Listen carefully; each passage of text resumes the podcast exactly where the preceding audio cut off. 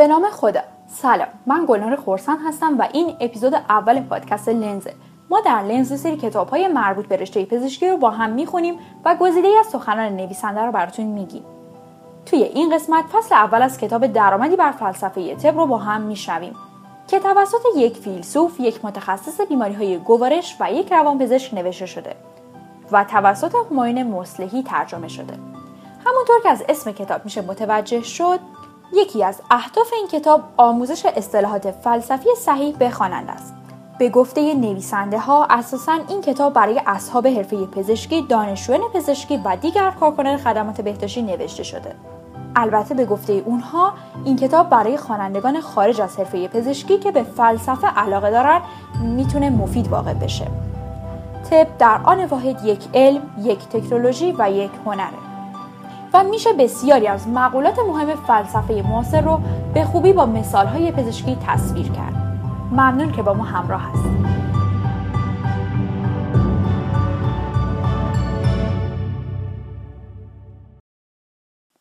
فصل یک پارادایم طب اگر طبیبی به هنگام بحث با همکاران بخواهد آنها را از خود برنجاند کافی است چنین سوالاتی را مطرح نماید شما معتقدید که خوب است برای حفظ تندرستی صبحها برای رفتن به سر کار از دوچرخه استفاده کنیم. از نظر شما معنای تندرستی دقیقا چیست؟ می‌گویید زخم دوازدهه یک بیماری روانتنی یا سایکوسوماتیک است. آیا معتقدید که ذهن و بدن دو هویت جدا از هم هستند؟ آیا این ذهن می تواند سبب تغییرات در بدن شود؟ می‌گویید این درمان غیر علمی است. معیار شما برای علمی بودن یک درمان چیست؟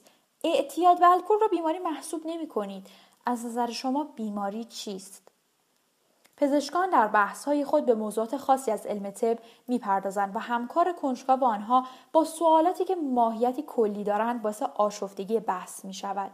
پزشکانی که درباره موضوعات علم طب به بحث می‌پردازند مجبور هستند از واژههایی مانند تندرستی و بیماری استفاده کنند. اگر آنها از پیش بر سر معانی بسیاری از مفاهیم پایه به توافق نرسیده باشند هیچگاه از مباحثات خود نتیجهای به دست نخواهند آورد.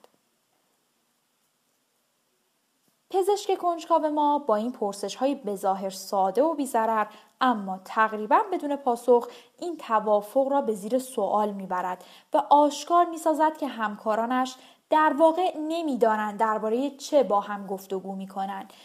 با این وجود اصحاب حرفه پزشکی از اینکه درباره مفاهیم پایه علم طب به جد نمی اندیشن لزوما نباید چندان شرمنده باشند چرا که بنا به رأی توماس کوهن فیزیکدان آمریکایی معاصر متخصصان سایر رشته های علوم نیز چنین نمی کنند. کتاب ساختار انقلاب های علمی اثر کوهن در مباحثات جاری میان فیلسوفان علم نقش مهمی ایفا می کند که در این فصل پاره از آرای وی به اختصار توضیح داده خواهند شد.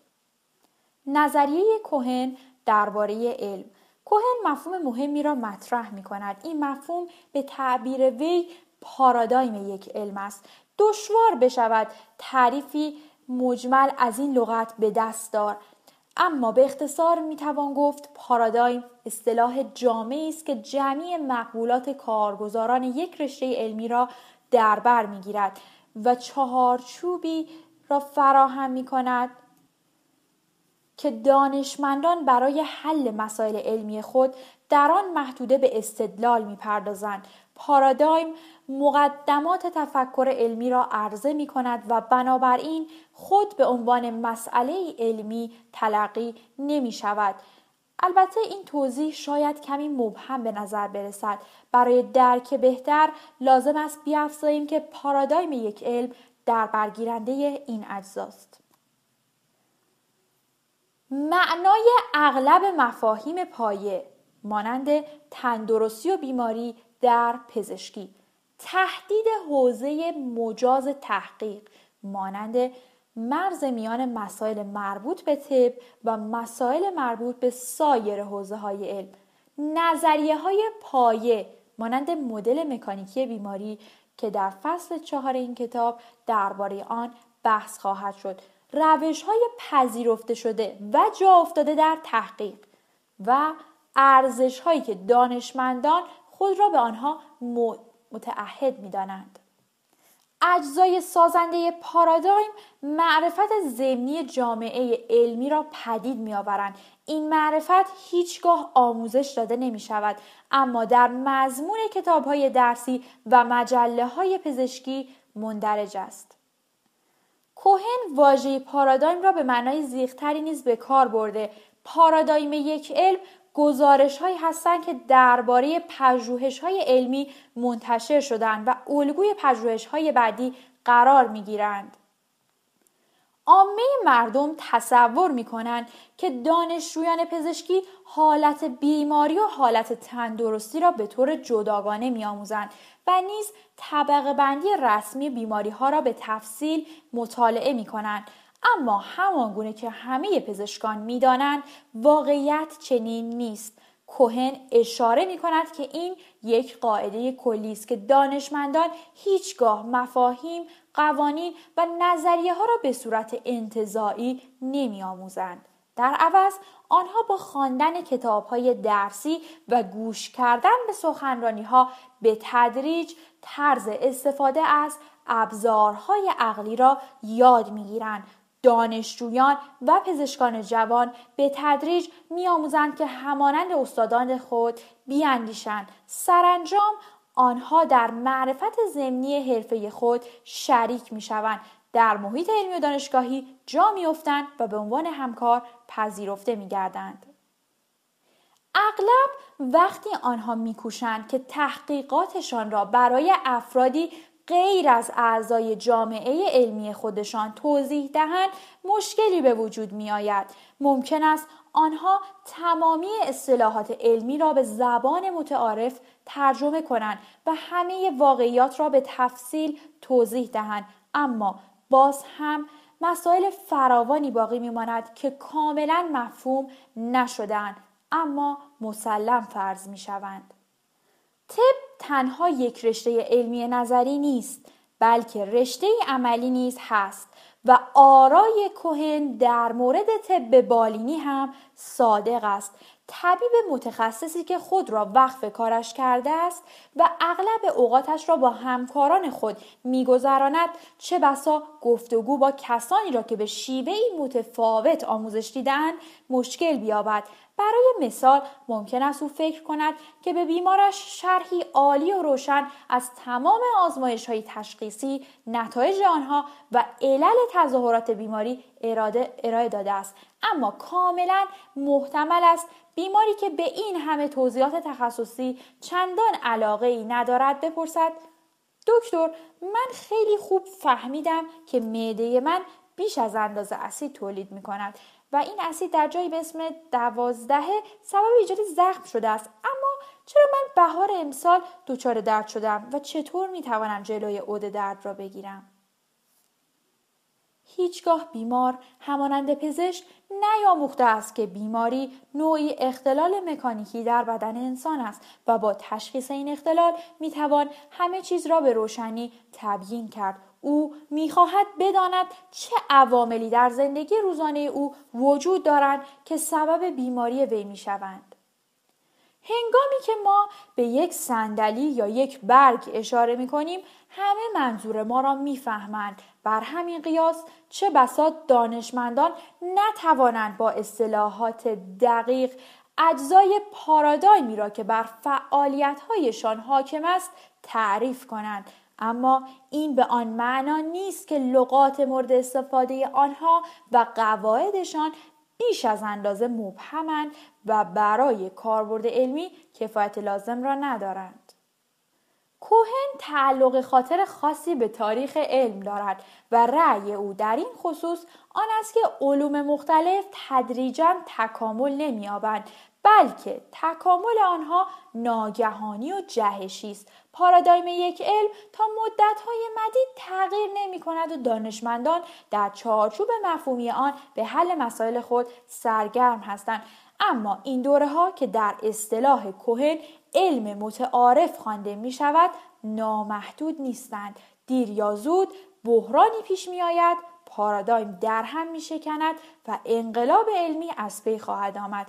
وحدت جامعه علمی با ظهور مکتبهای فکری رقیب از هم گسیخته می شود اما پس از مدتی پارادایمی جدید می تواند پشتیبانی تعداد روزافزونی از دانشمندان را به دست آورد و دوره جدید از علم متعارف زاینده آغاز می شود. هر از گاهی دانشمندان به نتایجی می‌رسند که با نظریه های جا افتاده همخانی ندارد و مسائلی پیش می آید که نمی‌توان آنها را در چهارچوب پارادایم موجود حل کرد با این حال این موارد نامتعارف به ناگهان سبب تغییر پارادایم نمی شوند.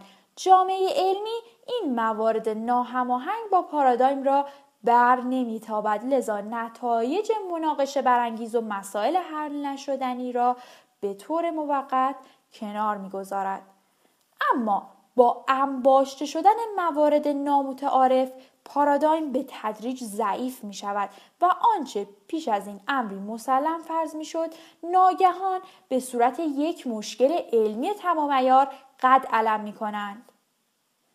دانشمندان در حوزه کارشان احساس ناامنی می کنند و حتی شاید خود را درگیر بحث های فلسفی نمایند و اینجاست که بحران آغاز شده است. برای مثال انتشار کتاب درباب منشأ انواع داروین در سال 1859 میلادی مستاق بارزی است از انقلاب به تعبیر کوهن این انقلاب زیستشناسی را دگرگون کرد و برای کل جهان علم پیامدهایی به همراه داشت. پیش از آن تفکر زیستشناسی تماما بر پایه آموزه ثبات گونه های جانوری قرار داشت نظریه تکامل پارادایم جدیدی عرضه کرد که نه تنها بر زیست شناسان بلکه بر متکلمان و فیلسوفان سیاسی نیز تأثیر گذاشت. تاریخ علم طب نیز همپای دیگر علوم مثالهای فراوانی از دگرگونی های پارادایمی عرضه می کند. برای مثال در آغاز قرن 19 میلادی پزشکان برای نخستین بار بیماری ها را بر اساس ضایعات آناتومی شناسایی کردند و به این ترتیب نوع کاملا جدیدی از طبقه بندی بیماری را بنیان نهادند. کسانی که کوشیدن کتاب های طب قدیمی را بخوانند می‌دانند که فهم بعضی از آنها گاهی بسیار دشوار است. ممکن است واژه ها معنیدار باشند اما احتمالا معنای پزشکی آنها برای ما غیر قابل فهم است. گویی به پارادایمی متعلقند که قرنها پیش به بوته فراموشی سپرده شده است. همانطور که بعدا گفته می شود نظریه کوهن مورد قبول همگان نیست. نمی توانیم را منتفی دانست که چه بسا پارادایم یک علم بتواند به تدریج هم تکامل یابد. و دانشمندان نیز بتوانند در این تکامل نقشی فعال بازی کنند. به ویژه معلوم نیست که نظریه کوهن تا چه حد بتواند به درستی تکامل علم طب را تبیین کند؟ چرا که طب با علم محض مثل فیزیک و شیمی دو تفاوت عمده دارد. نخست پزشکان فقط به پژوهش علوم پایه بسنده نمی کنند بلکه به پژوهش های بالینی و کار بالینی می پردازند یعنی فعالیت آنها جمیع فعالیت هایی را در بر می‌گیرد که, که در دیگر حوزه های دانش شامل بر علم، تکنولوژی و تکنیک می شود. دوم طب نیز شاخه های متنوعی دارد و بعید است که بتوان کل انواع تفکر پزشکی را بر مبنای پارادایم واحدی بنا کرد و دور از انتظار است که طبیب متخصص آناتومی بازرس بهداشت و روان پزشک همه به یک نحو استدلال کنند. ممکن است تفکر پزشکی به جای یک پارادایم واحد بر پایه چندین پارادایم زیررشته مرتبط به هم بنا شده باشد اما به هر حال ایده پارادایم به همان اندازه که با سایر علوم مرتبط است با طب هم مناسبت مییابد و فیلسوف طب کشف اجزای این معرفت زمینی را یکی از مهمترین وظایف خود می‌داند. به علاوه به نظر می رسد پارادایم هایی که بنیان طب بالینی را می سازند امروزه نسبت به چند دهه پیش, پیش از ثبات کمتری برخوردارند. اگرچه ما نمی‌خواهیم برای آن انقلابی طبق الگوی کهن پیش بینی کنیم ولی موجه است که بگوییم طب بالینی وارد دوره ای از بیثباتی پارادایمی شده است. اکنون در باب این تحول به طور خلاصه به بحث می‌پردازیم و در عین حال در بعضی از فصلهای آینده این کتاب بخشهایی معرفی خواهند شد. گرایش های نو در تفکر پزشکی. طب آنگونه که امروز آن را می‌شناسیم در قرن 19 میلادی آغاز شده است. یعنی از هنگامی که دانشمندان علوم پزشکی ساختار و کارکرد ارگانیسم انسان را در حالتهای تندرستی و بیماری به طور سیستماتیک مورد بررسی قرار دادن در این هنگام طب از سنت های گذشته گسست. از این رو در پارادایم آن آشفتگی قابل ملاحظه ای ایجاد شد به حدی که حتی در مجله های پزشکی نیز بحث های فلسفی در گرفت. اما در انتهای قرن 19 بیشتر اعضای جامعه پزشکی پذیرفتند که طب شاخه ای از علوم طبیعی است و باید فرایندهای بیماری را با اصطلاحات آناتومی و فیزیولوژی تبیین کرد. مدل مکانیکی بیماری که در فصلهای 3 و 4 توضیح داده خواهند شد بخش مهمی از پارادایم تفکر پزشکی بالینی شد. در آن زمان طب وارد دوره باثباتی از زایندگی گردید که مطابق اصطلاح کوهن می‌توان آن را دوره علم متعارف نامید. این دوره زایندگی علم متعارف هنوز ادامه دارد و تا زمانی که علم طب با تکیه بر پژوهش های آزمایشگاهی همچنان به نتایج مهمی دست پیدا می کند این دوره ادامه خواهد داشت. اما طی چند دهه گذشته پارادایمی که در قرن 19 مستقر شد از چند جهت مورد حمله قرار گرفت. در دهه 1960 میلادی تعداد روزافزونی از پزشکان درباره کارایی کل داروهای جدیدی که در آن زمان در طب بالینی به کار می‌رفت تردید کردند. تا آن زمان همگان پذیرفته بودند که می‌توان از طریق مطالعه نحوه مکانیسم عمل داروهای جدید در آزمایشگاه تاثیر بالینی آنها را پیش بینی کرد. اما اکنون طبیبان شکاک می‌خواستند برای اثبات کارایی داروها به مدد کارازمایی های بالینی یه دقیقا کنترل شده دلیل تجربی بیابند این طبیبان که شاید بنیانگذاران مکتب بالینی انتقادی محسوب شوند علاقه وافری به روش های تحقیق و آمار زیستی داشتند از نظر آنها برای پژوهش های بالینی کارازمایی های درمانی دو سوی کور روش مطلوب یا پارادایم محسوب می‌شد. در فصل دو درباره سوابق فلسفی و تاریخی این چند دست شدگی بحث خواهد شد این چند دستگی را میشه اوج کشمکشی قدیمی میان دو سنت واقع گرایی و تجربه گرایی در علوم پزشکی به حساب آورد. چند سال بعد در اواخر دهه 60 و اوایل دهه 70 میلادی پزشکان در نقاط مختلف دنیا به اخلاق پزشکی علاقه شدند. این تحول جدید برخلاف آنچه ممکن است تصور شود واکنشی به رویکرد افراطی مدافعان مکتب بالینی انتقادی نبود بلکه محصول این روی کرد یعنی روی کرد علمی خشک و, دقیق به شمار می‌رفت.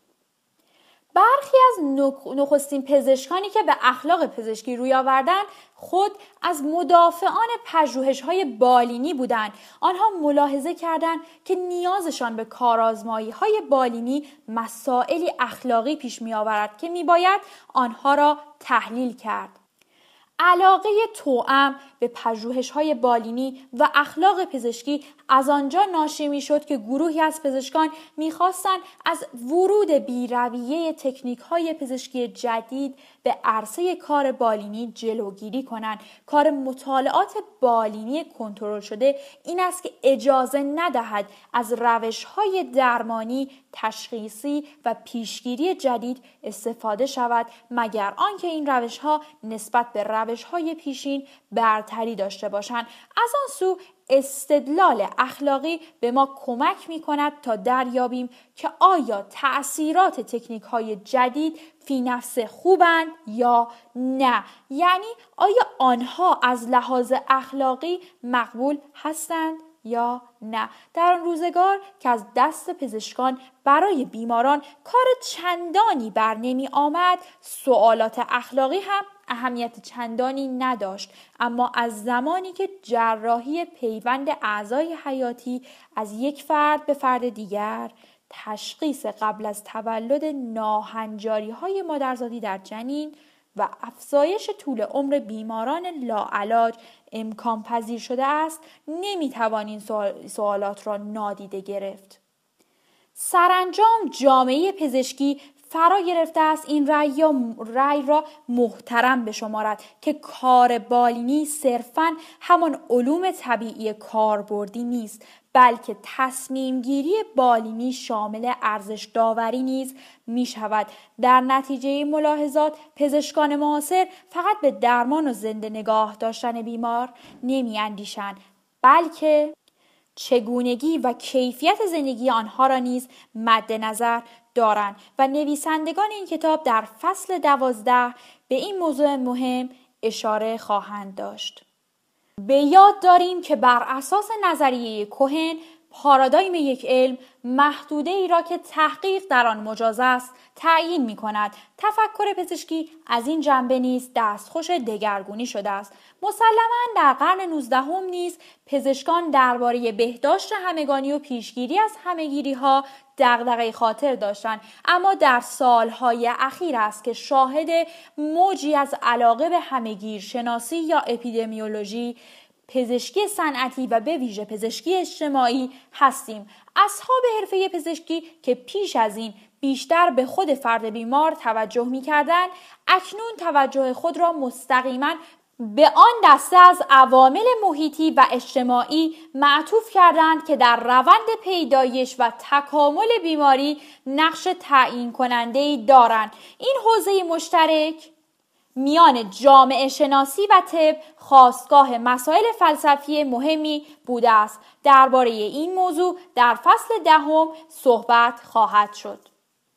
گرایش های نو در تفکر پزشکی حاکی از عدم اطمینان به طب جدید است. طبیبان شکاکی که مکتب بالینی انتقادی را بنا نهادند درباره کارایی کل داروهایی که در دهه 60 میلادی عرضه می شدن مردد بودند. اما از آن زمان به بعد مسائل اصولی تر به میان آمده است. طی دهه های اخیر هم حجم پژوهش و هم هزینه اغلب خدمات بهداشتی و درمانی چندین برابر شده است. اما این تلاش ها بر میزان مرگ در کشورهای توسعه یافته تاثیر مورد انتظار را نداشته است. ممکن است ما در مبارزه با خیلی از بیماری ها به ویژه انواع بیماری های عفونی پیروز شده باشیم. اما در عوض اکنون با مسائل بهداشتی دیگری روبرو هستیم. مانند بیماری های ناشی از فرسودگی و پیری انواع سرطان ها و اختلالات روانتنی. درمان این بیماری ها به مراتب دشوارتر است و پیشگیری از آنها نیز در حال حاضر امکان پذیر نیست. با تعقیب روند تکامل طب می‌بینیم که بیشتر حوزه های این علم در حال پیشرفتن. اما در عین حال نمی‌توان بر این تردید سرپوش گذاشت که قادر نیستیم مسائل عمده بهداشتی و درمانی موجود را در چهارچوب نظریات رایج حل کنیم. فعالیت های پژوهشی با قوت ادامه دارند پژوهشگران علوم پزشکی سالیانه صدها هزار مقاله علمی منتشر می کنند اما مجله های پزشکی نیز با ارائه شواهد فراوان نشان می دهند که بسیاری از پژوهشگران سرگرم حل مسائل کم اهمیتی هستند که یا با مسائل بهداشتی جامعه مدرن ارتباطی ندارد و یا ارتباطشان ضعیف است. پیشرفت طب متوقف نشده است اما به نظر می رسد که نیروی محرکه آن همانند گذشته نیست در بسیاری از کشورها تعداد روزافزونی از پزشکان که نگران وضعیت کنونی به بنیان فلسفی تفکر پزشکی علاقمند می شوند. مجله های جدیدی در زمینه فلسفه طب و اخلاق پزشکی منتشر شدند و گرد همایی هایی تشکیل می شوند که در آنها پزشکان درباره موضوعات فلسفی به بحث می پردازند. البته نمی توان توسعه علم را جدا از سایر امور مد نظر قرار داد. توسعه و پیشرفت اخیر در طب بازتابی از گرایش های نو در جامعه در کل است روی کردی که در قلمروی طب الهام دهنده مکتب بالینی انتقادی بود. مشابه همان روی کردی است که در حوزه سیاست منجر به وضع تمهیدات قانونی علیه آلودگی محیط زیست و دیگر اثرات زیانبار تکنولوژی مدرن گردید. آشکار شده است که دستاوردهای علمی جدید و تکنولوژی مدرن قایت فی نفسه نیستند بلکه صرفا وسیله‌ای برای بهبود زندگی اند. دریافت این موضوع لزوما باید به بحث و گفتگو درباره ارزش‌های اخلاقی منجر شود و پزشکان را به اخلاق پزشکی علاقمند کنند. آنچه تا اینجا گفته شده است بر پایه نظریه های کوهن استوار بود نمی‌توان انکار کرد که کوهن در روند توسعه علم برای دانشمند نقشی منفعل قائل است از نظر کوهن دانشمند قادر نیست پارادایم علمش را به تفصیل تحلیل کند و حتی به نتایج علمی که با نظریه های موجود جور در نیاید ارزشی نمی‌گذارد. برای زدودن این تصور این فصل را با نقل بعضی نظرات کارل پوپر فیلسوف علم که طی مناظره با کوهن بیان شده است به پایان می‌بریم. پوپر میپذیرد که ما به همه چیز در پرتو نظریه هایی که از پیش پذیرفته ایم مینگریم و مطابق رأی کوهن علم متعارف وجود دارد. اما پوپر عقیده دارد که این وضعیت برای علم خطرآفرین است و وضعیتی مطلوب به شمار نمی آید او می نویسد از دیدگاه من دانشمند متعارف مطابق توصیف کوهن کسی است که باید به حالش متاسف بود. من همانند خیلی ها دیگر معتقدم که باید تمام تلاش برای تدریس در سطح دانشگاه و اگر ممکن است پایین تر از آن هم در جهت تعلیم و تشویق تفکر انتقادی باشد. دانشمند متعارف مطابق توصیف کوهن به شیوه درستی آموزش ندیده است. او با ذهنیتی جزمی تعلیم یافته است. او قربانی تلقینات است. همچنین پوپر برای علم روندی تکاملی قائل است تا انقلابی. اون این عقیده را چنین بیان می کند. من میپذیرم که ما به مسابه زندانیان همواره در چارچوب نظریه ها انتظارات و تجربه های گذشته گرفتار هستیم. اما به معنای واقعی کلمه زندانی نیستیم. اگر بکوشیم در هر زمان می توانیم حصار چهارچوبمان را بشکنیم. مسلما دوباره در چهارچوب دیگری قرار خواهیم گرفت. اما این یکی بهتر و جادارتر است و هر لحظه می توانیم دوباره از این یکی هم خارج شویم. از نظر پوپر دانشمند صرفا به تولید دانش جدید در پارادایم مستقر نمی پردازد بلکه در عین حال او برای اصلاحات تدریجی این پارادایم نیز مسئولیت دارد البته در نقل قول اخیر پوپر مشکلات را ناچیز می انگارد گویی که تعویز پارادایم به آسانی تعویز لباس است احتمالا در این خصوص بیش از اندازه خوشبین است. اما نویسندگان کتاب با این انتقاد پوپر از کوهن موافق هستند. به گفته آنها ما به فلسفه طب به عنوان یک رشته دانشگاهی محض نگاه نمی کنیم بلکه اعتقاد داریم ممکن است مطالعات فلسفی برای حل مشکلات بهداشتی جامعه مدرن به دانشمندان علوم پزشکی و طبیبان کمک کنند.